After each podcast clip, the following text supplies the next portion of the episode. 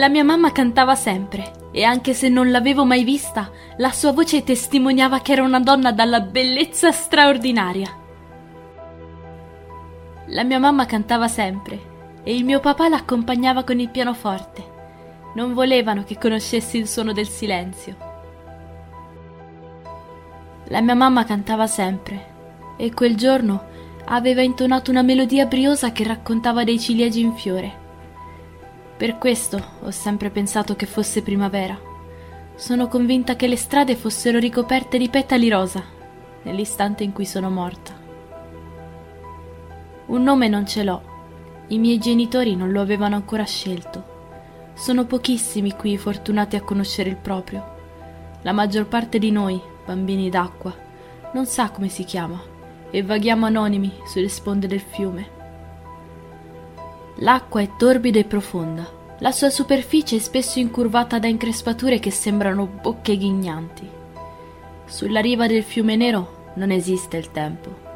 Questo luogo non conosce il sole o la luna e non ha mai assistito al mutare delle stagioni, proprio come noi. Raccolgo le pietre dal suolo sono talmente fredde da ferirmi le mani al solo contatto con il loro gelo.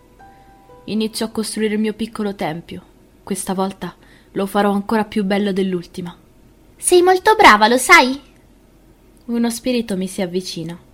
Come tutti gli altri, anche lui è una sagoma grigia, l'imitazione del bambino che avrebbe potuto essere se fosse nato e cresciuto. Chissà qual è il mio aspetto. Le acque del fiume non ci restituiscono la nostra immagine quindi non posso sapere come appaio agli altri.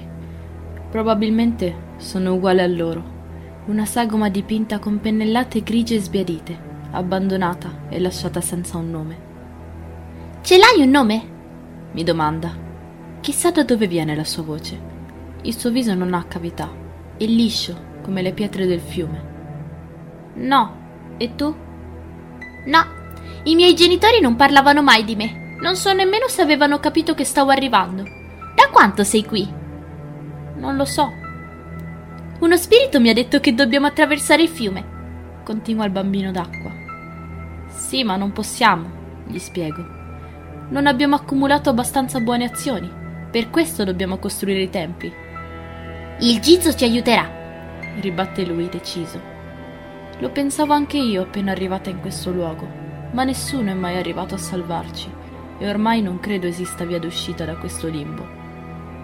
Il Gizo non esiste, ribatto, e lui rimane in silenzio per qualche istante perplesso. Certo che esiste! È un monaco con la faccia tonda e le guance paffute, ha le orecchie grandi e buffe e porta sempre con sé un bastone. È la sua arma e con esso ci aiuterà a costruire i templi. Ti dico che non verrà nessuno. Siamo quelli dimenticati, ricordi? Nemmeno gli dei rivolgono a noi i loro pensieri rispondo, ma lui ignora le mie obiezioni. Prende un sasso, si volta verso di me e mi chiede: Puoi aiutarmi a costruire il tempio? Annuisco e gli mostro come impilare le pietre. Non so esattamente da quanto mi trovi qui. Ricordo il periodo in cui ero al sicuro nell'utero, la voce dei miei genitori accompagnare quel buio. Mi descrivevano il mondo ed ero ansiosa di conoscerlo e di incontrarli. Agognavo la vista e attendevo con ansia il momento in cui i miei occhi avrebbero conosciuto il colore. E un giorno il colore arrivò, ma non fu come la mia mamma mi aveva descritto nelle sue canzoni. Lo ricordo chiaramente. Aprì gli occhi e mi ritrovai circondata da una poltiglia scarlatta che mi inghiottiva e mi soffocava. Quel fango rosso e appiccicoso avvolgeva tutto il mio corpo, caldo e sgradevole. Mi guardai intorno finché non vidi una luce Strisciai verso di essa pensando che quella fosse la tanto agognata nascita, credendo di ritrovarmi tra le dolci braccia della mia mamma, e invece giunsi sulle rive di questo fiume. E la consapevolezza che non ero mai nata mi raggiunse impietosa. Sapevo che non avevo conosciuto la vita, eppure ero lì in piedi. Provavo dolore, ma al contempo non esistevo. Ero un paradosso. Sapevo di non poter attraversare il fiume. Era una conoscenza primordiale, istintiva come il camminare. Non potevo attraversare il fiume e dovevo costruire i templi, ma non riuscivo mai a completarne nemmeno uno. Loro non me lo permettevano. Aiuto il bambino d'acqua a impilare le pietre. Continuiamo a costruire, non conosciamo la stanchezza, né la fame o la sete. Forse qualcuno ci chiamerebbe fortunati, ma in realtà la nostra non esistenza è infausta. All'improvviso le acque iniziano ad agitarsi. Smetto di giocare perché so da dove nasce la furia del fiume e dove conduce. Il vento inizia a gridare, come una sirena d'allarme ci avvisa di ciò che sta per accadere. Indietreggio impaurita. Cosa fai? Dobbiamo completare il tempio! esclama il bambino d'acqua confuso. Non possiamo, loro non ce lo permetteranno. Stare a riva è pericoloso, vieni qui. Lo esorto, ma non sembra comprendere le mie parole. Non si smuove. Continua a sovrapporre quei ciottoli freddi come se fossero mattoni. Come lui, anche altri bambini rimangono sulla battigia e percepisco il loro affanno. L'angoscia che ci accomuna e che ci tormenta mentre il fiume si ingrossa e le ombre iniziano a dipingerlo di colori spettrali. Vedo quel che accade, anche se non ho occhi. Ma non avendo occhi non posso piangere. Sento la tristezza inondarmi l'animo lambirlo con più veemenza delle acque ormai torbide che si agitano dinanzi a me. Alzo la testa e ancora una volta vedo il cielo squartarsi. Si spacca in due, come trafitto dall'arma di uno shinigami. Vorrei gridare a tutti i bambini di radunarsi intorno a me e di fuggire dalla riva del fiume, ma so che sarebbe inutile. La crepa si allarga e diventa una voragine che inizia a piangere una pioggia nera che ingrossa il corso d'acqua, gonfiandolo in onde spaventose che lambiscono crudeli la riva. Altri bambini abbandonano il loro tempio, ma non tutti. C'è ancora qualcuno che continua a impilare le pietre, folle nel desiderio di attraversare il ponte. Ed eccoli fuoriuscire dalla voragine, terrificanti e mostruosi. Il cielo vomita su di noi un'orda di demoni dalle fattezze grottesche, ghignanti e famelici. Il vento si ferma e sul fiume cala un silenzio sinistro. I bambini rimasti sulla riva si affannano, muovono veloci le mani impilando le pietre, ma non c'è abbastanza tempo. Gli oni volano verso di loro e in breve tempo raggiungono la battigia e so già cosa sta per accadere. L'ho visto accadere molte volte, troppe. Ridono prepotenti e il suolo che fuoriesce dalla loro bocca è terrificante, diabolico, inumano. Calpestano i templi e il loro ghigno diventa più famelico ad ogni pietra che rotola per terra. Sembrano nutrirsi del dolore che ci gonfia il petto. Il bambino d'acqua che mi si era avvicinato prima è ancora lì, continua a impilare i ciottoli. Percepisco la sua paura e la sentono anche i demoni. Uno di loro si volta nella sua direzione e si avvicina a passi lenti che rimbombano in mezzo a quella cacofonia di suoni violenti. Vorrei gridargli di scappare, ma non posso fiatare per il timore di attirare l'attenzione degli oni. Così rimango a guardare, come tutte le altre volte e mi sembra come se il simulacro che contiene la mia essenza divenisse sempre più freddo.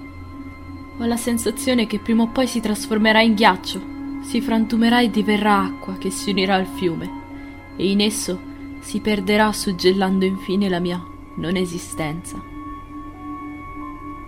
Il demone è alto e massiccio, posso sentire il suo tanfo di marcio da dove sono acquattata.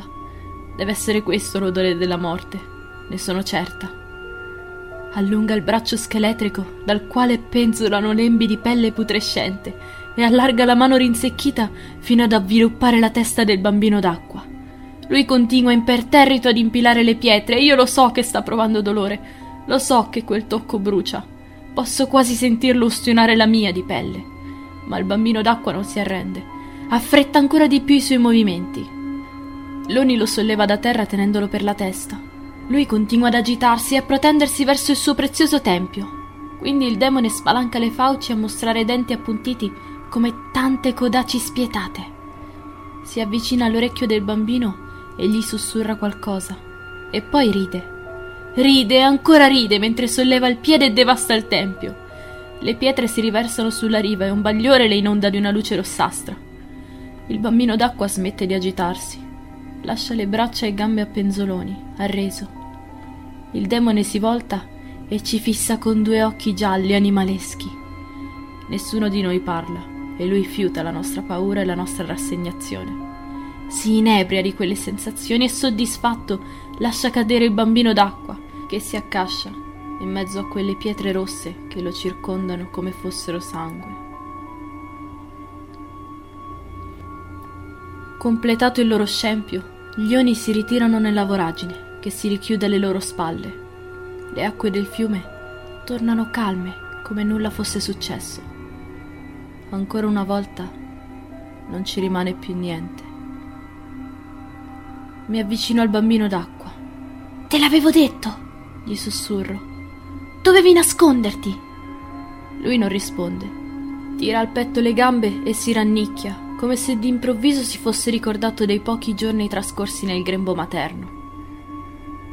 Cosa ti ha detto Loni?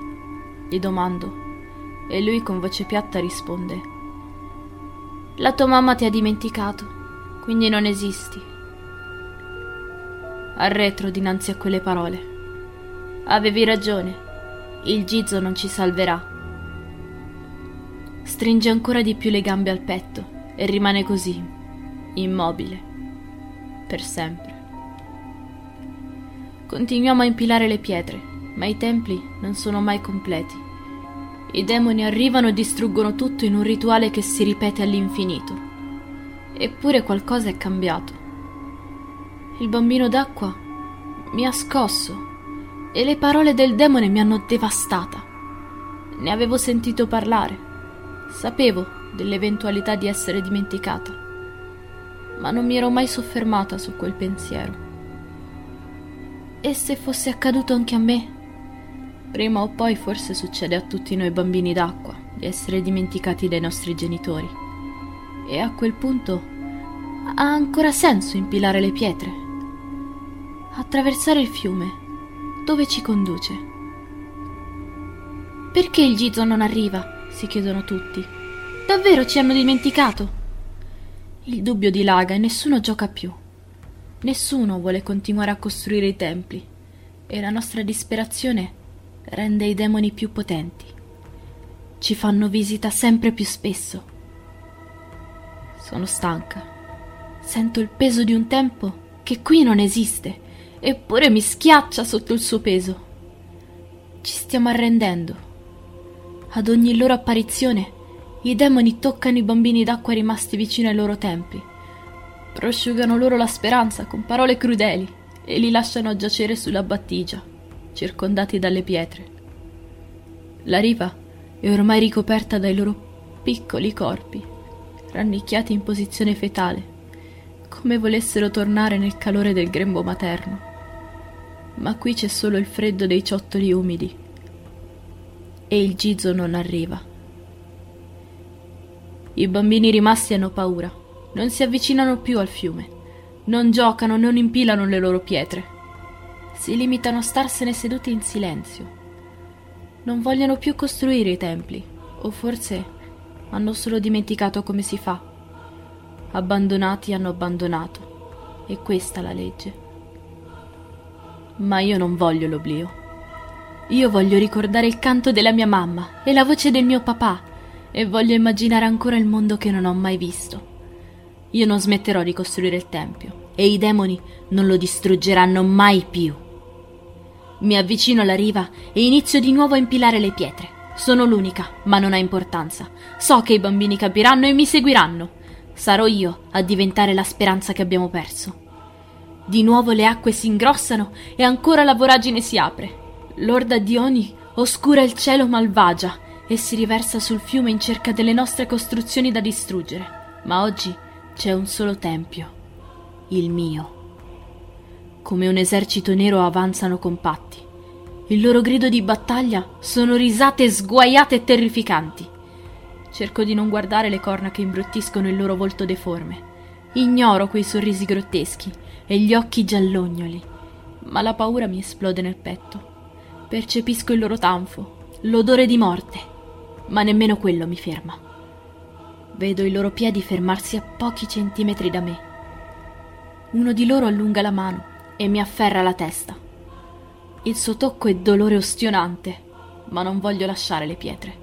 Spalanca le fauci e un miasma ne fuoriesce, malsano mi avvolge come nebbia.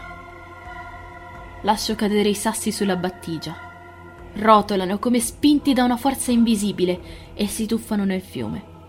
Al contatto con l'acqua producono uno strano suono, una dolce melodia che si diffonde sulla spiaggia. I demoni tacciono, straniti da quel canto. Si guardano intorno confusi e l'Oni che mi teneva sollevata mi lascia andare. Gattono fino al punto in cui il sasso aveva toccato l'acqua e sento che da lì proviene l'origine di quella musica. Riconosco la voce della mia mamma, ma non è un ricordo. Questo è un canto nuovo, diverso. Emana tristezza e nostalgia, ma al tempo stesso mi abbraccia. Non mi ha dimenticata. Onde circolari si propagano dal punto in cui la pietra ha incontrato il fiume e dentro di essa vedo un riflesso. Un monaco dal volto paffuto e le orecchie grandi che mi sorride. Nella mano destra impugna un bastone. Stupita, sento un peso nella mano. Mi volto e il bastone del Gizo è stretto tra le mie dita. La musica si interrompe e i demoni si riprendono dalla loro confusione. Avanzano di nuovo verso di me, ma mi alzo in piedi e punto in avanti la mia arma. Il demone ride beffardo, ma io non ho più paura. Un fascio di luce fuoriesce dal bastone, lo ghermisce, tramutandolo in un mucchio di cenere. Gli altri bambini d'acqua esultano, dimenticano il terrore che gli torceva le viscere e gridano contro gli oni. I loro ghigni grotteschi diventano smorfie buffe. E adesso siamo noi a ridere. La gioia della nostra ritrovata speranza dona potere al bastone del Gizo emana un bagliore accecante che inonda la spiaggia e brucia tutti i demoni, li tramuta in cenere e lava via il loro tanfo, finché il nero non abbandona il nostro cielo. Il canto della mia mamma svanisce e mi accascio al suolo esausta. Tutti i bambini d'acqua corrono verso di me, mi acclamano e mi abbracciano felici, riempiono le mie mani di pietre e tutti insieme impiliamo quei ciottoli fino a costruire un tempio maestoso. Le gocce d'acqua rimaste sui sassi luccicano alla luce di un sole sorto per la prima volta. E il bagliore si propaga lungo il fiume in un fascio che sovrasta il corso d'acqua.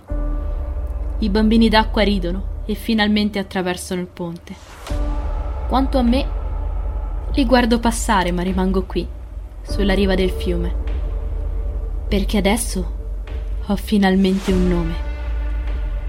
Mi siedo vicino al mio tempio, il nostro tempio, e attendo l'arrivo dei prossimi bambini d'acqua.